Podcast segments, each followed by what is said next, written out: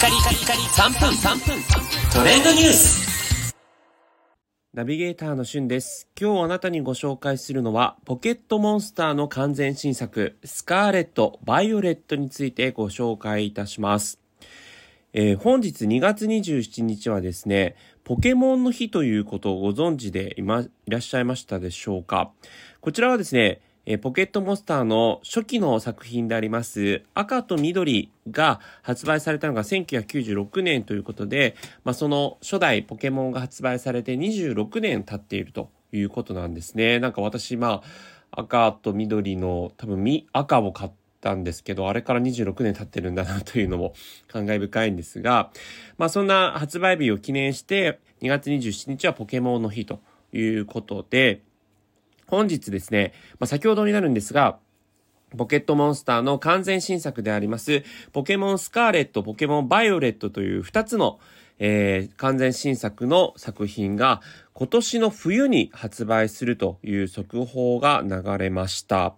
全世界同時発売予定で、えー何のゲーム機でできるかというと、任天堂スイッチということです。そして開発はですね、これまでのポケモンの、えーゲームを開発してます。ゲームフリークが担当するということなんですが、まあ、ポケットモンスター赤、緑から始まってね、様々なこう作品が、えー発売されていきましたけども、今回こうね、2作同時発売という往年の、えー金、銀とかね、えーダイヤモンド、パールとかなんかそういう2作同時タイトル発売というのが今回もですね、えー行われていると。いうことなんですけれども、まあ、何が違うかというのは徐々にこれから明らかになっていくんですが、えー実際スカーレットとバイオレットという色なので、まあ、主人公の色味ですね、制服というか、うーん、冒険着ですかね、が、まあ、まず色味が違うのと、まあ、それからもちろん登場してくるポケモンも微妙に違ってくるのかなというところがあると思います。はい。そういうのね、徐々に明らかになっていくというところなんですが、